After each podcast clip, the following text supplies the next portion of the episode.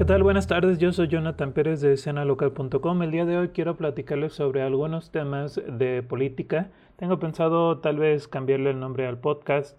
Si lo hice, pues ya lo hice. Eh, lo checarán en el gráfico de este episodio. Si no lo hago, pues no, no, lo, no lo hice esta vez. Tal vez lo, lo haga en el futuro, depende de cuánta recepción haya en este, en este programa y en dado caso que no lo haya hecho ya.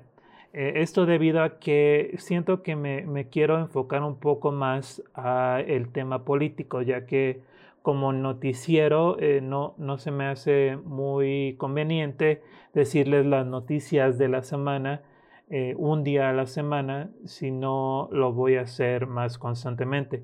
Y este tema porque pues estamos en, un, en una especie de limbo, no hay un proyecto sólido al cual podamos acceder aún.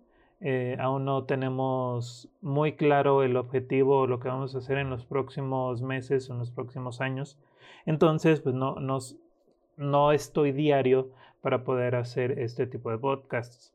Otra cosa es el día de ayer este, me lastimé, entonces pues ya en la tarde no pude hacer la grabación eh, entonces, el día de hoy quiero platicarles sobre dos temas muy importantes. Uno es este, la política actual y otro es eh, la política eh, futura, lo que va a pasar después de esta semana o después de estos meses, después de la administración que está sucediendo. Vamos a empezar en lo local porque es una noticia un poco más vieja y precisamente eh, es, más rápida. Solamente mencionar lo que pasa eh, en la ciudad de Morelia, por si no lo sabían, este programa se enfoca más que nada en lo que está pasando en nuestro país, pero eh, también lo que sucede en la, ciudad, en la ciudad de Morelia, porque pues yo vivo en la ciudad de Morelia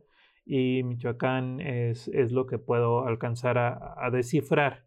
Si eh, digo algunas otras cosas de otros estados es porque me llama la atención, porque suena bastante en lo local, pero pues más que nada voy a estar platicando con ustedes sobre lo que está pasando en la ciudad de Morelia específicamente. Si lo quieren traducir en su propio eh, estado, su propio municipio, eh, lo pueden hacer en, relación con los temas eh, generales de los cuales voy a estar hablando, pero más que nada eh, me, voy a enfocar en cosas específicas y en nombres específicos. A lo que voy es que quiero platicar con ustedes sobre eh, perfiles en la política y en el gobierno. Entonces, rápidamente quiero platicarles lo que se dijo la semana pasada en el informe de, gobierno del Ayuntamiento de Morelia, que sería el último informe y precisamente se hizo con el presidente actual, que es Humberto Arronis. Eh, si no recuerdan, él no es el presidente que fue elegido, sino que es un tipo de suplente para eh, Raúl Morón, quien ahorita está como coordinador de Morena en Michoacán. Rápidamente algunos de los logros que se mencionaron fueron las ciclovías. Obviamente Morelia está como ya creciendo un poco más eh, a lo urbano, ya no hay tanta, eh, tanta regionalización de, de los servicios, incluso hay muchos problemas en los alrededores, en las zonas rurales, pero esta administración se enfocó un poco más en, el centro de, bueno, no precisamente en el centro histórico, sino en el centro de Morelia, en el, en el municipio como tal. Entonces, uno de los grandes logros que se mencionaron fueron las ciclovías. Eh, a lo largo de la madera, pues se hizo toda una vía de ciclovías para, para precisamente mejorar un poco la vialidad para los ciclistas, quienes si no recuerdan, hace algunas administraciones tenían, muchos problemas por el tema de la inseguridad y de eh, la forma que se conducía. No había carriles específicos para, para ciclistas y había muchos accidentes, incluso se llegaron a, haber varios fallecimientos por el tema del tráfico. Otro de los temas fueron los programas sociales para el bienestar. Eh, se hicieron eh, bastantes proyectos en cuanto a lo, de bienestar y eso refiriéndose como a los apoyos sociales para personas de pocos ingresos, de bajos ingresos. Eh, se regalaron despensas, se regalaron pipas de agua, se regalaron cubrebocas, gel antibacterial y todas estas cosas. Y esto el gobierno de Morelia lo atribuye como un, un programa de bienestar local. También sabiendo que eh, a nivel federal se hizo toda una secretaría que antes era la Secretaría de Desarrollo Social, se convirtió en la Secretaría de Bienestar, que se enfoca a precisamente a los programas de, de dádivas o de, de becas y de apoyos para diferentes personas, para los adultos mayores, para personas con discapacidades y para estudiantes y para personas que no encuentran un empleo. Eh, existe el programa Jóvenes Construyendo el Futuro que eh, apoya a las empresas para que puedan eh, contratar un, un joven no precisamente pagado por la empresa, sino pagado por el gobierno federal, para que este joven pueda aprender el oficio y para que lo pueda ejercer y en dado caso que le guste a la empresa el trabajo del joven, entonces pues ya lo pueden contratar directamente. Ese es, ese, es un programa federal, pero a nivel municipal se hicieron los centros integradores, que también aquí les llaman centros para el bienestar, y entonces este, se desplegaron todo tipo de programas. Otra, otra de, las, eh, de los logros que se lograron en, este, en esa administración fue la eliminación de la deuda a largo plazo. Eso significa que mm, eh, los, los, préstamos que se piden a través del Congreso del Estado, eh, eh, ya sea a nivel estatal o a nivel federal, pues ya no, ya no hay una deuda. Entonces ahora se pueden adquirir nuevas deudas, pedir nuevos préstamos.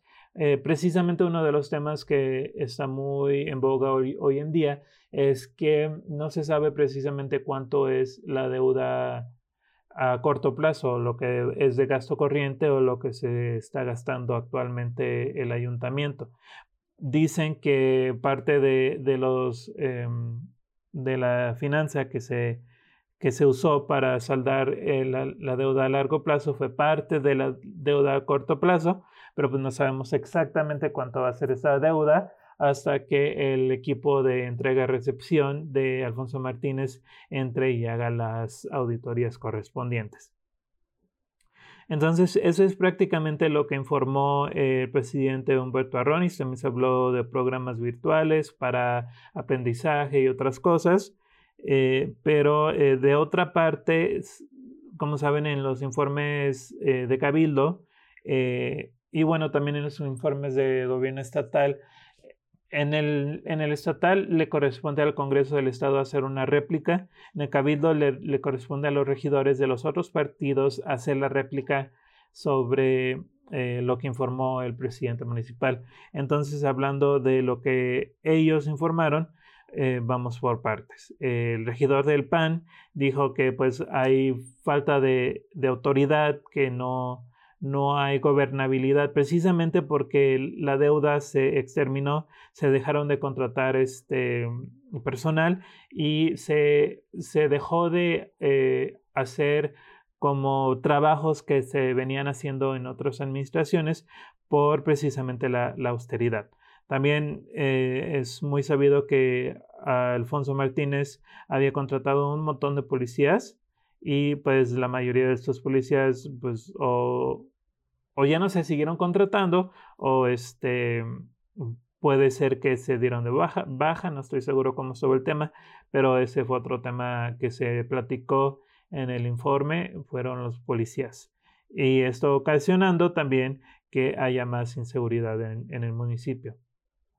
Tercera parte, el, PRI eh, dijo que debería de haber una comparecencia del director del Implan por algunos manejos. este, durante, durante la pandemia también se hizo eh, mal trabajo según él. Eh, que los insumos de lo que se hablando anteriormente que se manejan en el gobierno eh, local pues fueron afectados por la austeridad y este de nuevo cuánto va a ser la, la deuda a corto plazo. El Independiente fue el quien más estuvo como criticando el trabajo de, Raúl Morón y de ahora Humberto Arronis, porque este, según él, pues sí hubo mucho más eh, aumento en la inseguridad. Según él, este, Alfonso Martínez tenía como eh, su ayuntamiento tenía como el, un, algún, alguien le había dado el crédito de ser eh, uno de los municipios menos inseguros, este, que según, según el 2018, no sé, no sé quién, no sé de dónde, no sé de dónde salió eso, pero pues según salió a decir eso. Y un montón de otras cosas que, que dijo que a mí se me hacen una verdadera mentira, pero pues cada quien tiene su, su este, opinión. Dijo que algo que sí puede ser verdad dependiendo de cómo, bueno, si buscamos los, los, datos específicos, seguramente lo vamos a encontrar, que hubo más homicidio doloso, este, y según él no hay, no hay mucho que presumir en la economía. Esos fueron pues sus, sus opiniones, este, porque habló mucho precisamente del trabajo de Alfonso Martínez y lo comparó con, esa administración. Pero eh, pues ahí depende de, sus aficiones, ¿no? Ahora sí vamos a un tema como más, eh, un poquito más relevante. Eh, trato de ser un poco más breve. Primero que nada, hablar con ustedes sobre los posibles candidatos de Morena a la presidencia de México. Eh, depende de, con quién hables y qué escuchaste. Em, hay, muchos candidatos, prácticamente hay, hay, hay, muchas personas que quieren ser el candidato. Eh, Mario Delgado salió a decir que sí va a haber una encuesta, que sí va a haber una, un proceso para buscar quién va a ser el candidato pero eh, es, mucho de, dudar ya que los procesos de Morena no han sido muy transparentes hasta ahora para elegir candidatos. Incluso de dónde salió Alfredo Alfredo este, Ramírez Bedoya, muchos no sabemos de dónde, no, no estuvo en los top de los eh, más populares.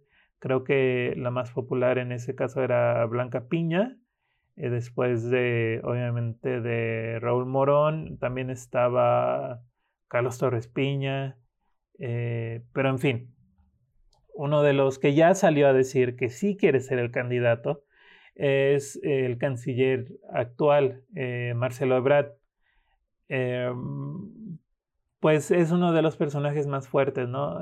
también está el tema de Martiva 3 que tal vez pueda ser quien sustituya en las siguientes elecciones a Claudia Sheinbaum para que Claudia a su vez sea la candidata de, la presidencia. Entonces, pues depende de cómo eh, vean todo este tema y, depende también si va a ser hombre o mujer, depende de quién, a quién prefiera el presidente de México, Andrés Manuel, eh, depende de muchas cosas para ver quién va a ser el candidato. Pero por, por el día de hoy, una de las personas que ya salió a decir que sí quiere ser el candidato fue Marcelo, Marcelo quien ya se destapó según en una reunión de amigos. Otro de los eh, posibles, bueno, él, yo estoy seguro que no es uno de los posibles candidatos, pero sí fue mencionado por eh, Fidel Calderón fue precisamente Alfredo Ramírez Bedoya quien, quien hasta, hasta ahorita, hasta el día de hoy, es el próximo gobernador o es el eh, gobernador electo de Michoacán. Depende mucho de cómo, cómo funciona este tema de, del tribunal electoral y de qué haga este Carlos Herrera Tello y qué haga el gobernador Silvano Orioles, eh, si se puede revertir el tema de la elección de, gobernador. Seguramente no se va a poder, seguramente va a ser muy difícil, eh, pero hasta ahora, pues Alfredo Ramírez Bedoya es el, es el gobernador electo y eh, esta semana se compartió en una rueda de prensa los, los posibles integrantes del gabinete estatal y quienes hasta ahorita conforman el equipo de transición de, del equipo ganador de, de, este equipo Pete Morena, eh, porque eh, Silvano Aureoles aún no ha presentado quienes van a integrar el equipo que, van, que va a estar entregando el gobierno estatal. Sabemos que es un, trabajo muy, muy complicado recibir una, una, administración, y más cuando vienen como este tipo de forcejeos de que son otros partidos, son otros, otros perfiles, tal vez no, no se caen bien, tal vez este, va a haber problemas, lo que sea.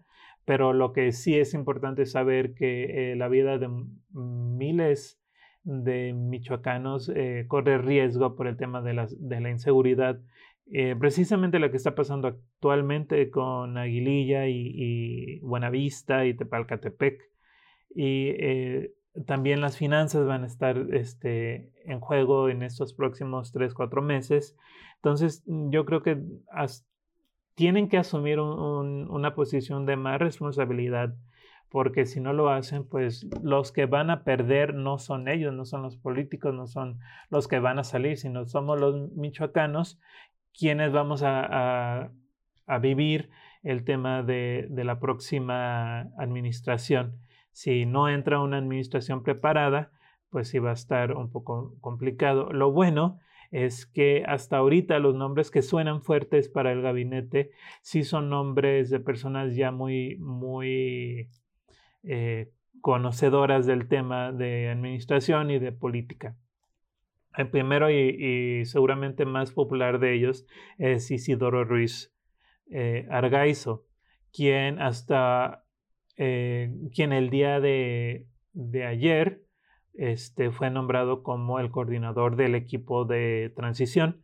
Y el vocero, eh, otra persona ya muy popular para, para la posible integración del gabinete y uno de los más populares hasta ahora para el, el puesto de, secretario de gobierno es Carlos Torres Piña.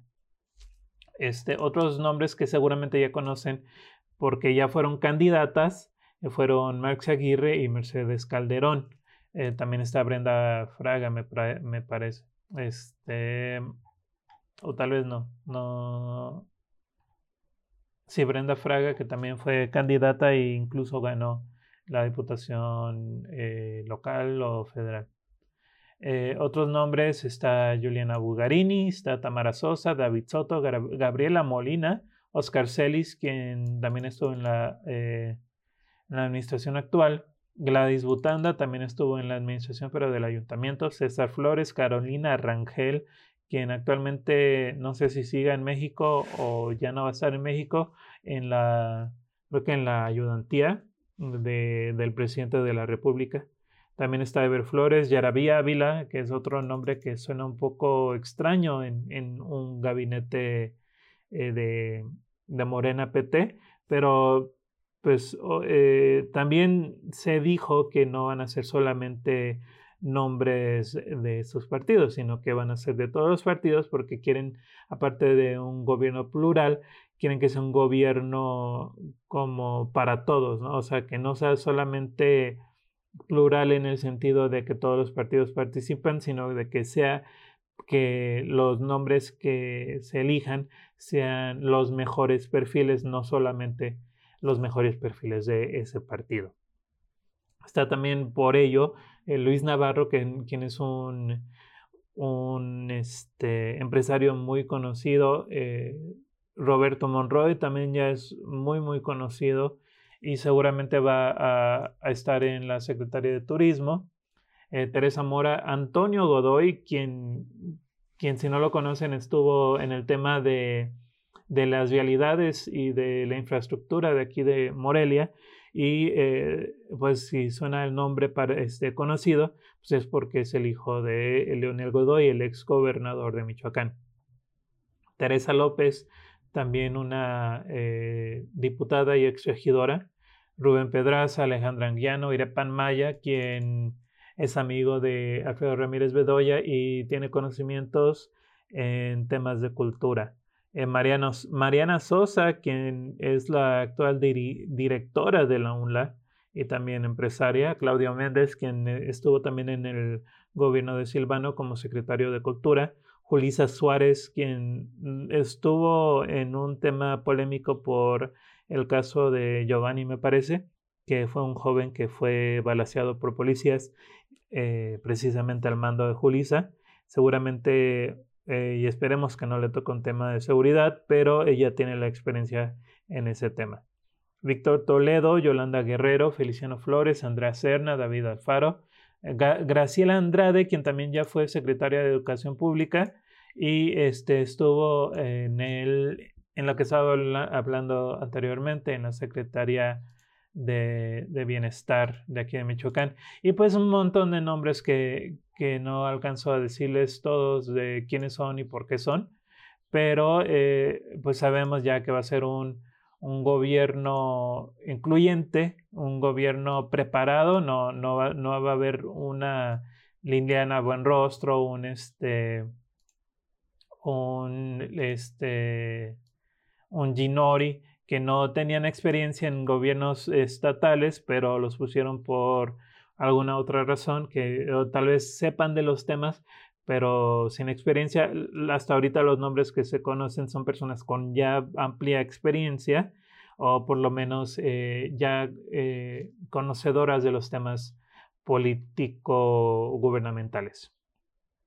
Y eh, pues eso es todo. Si, si les gustó lo que les platiqué el día de hoy, eh, pues muchas gracias. Me pueden este, mandar un mensaje con sus opiniones.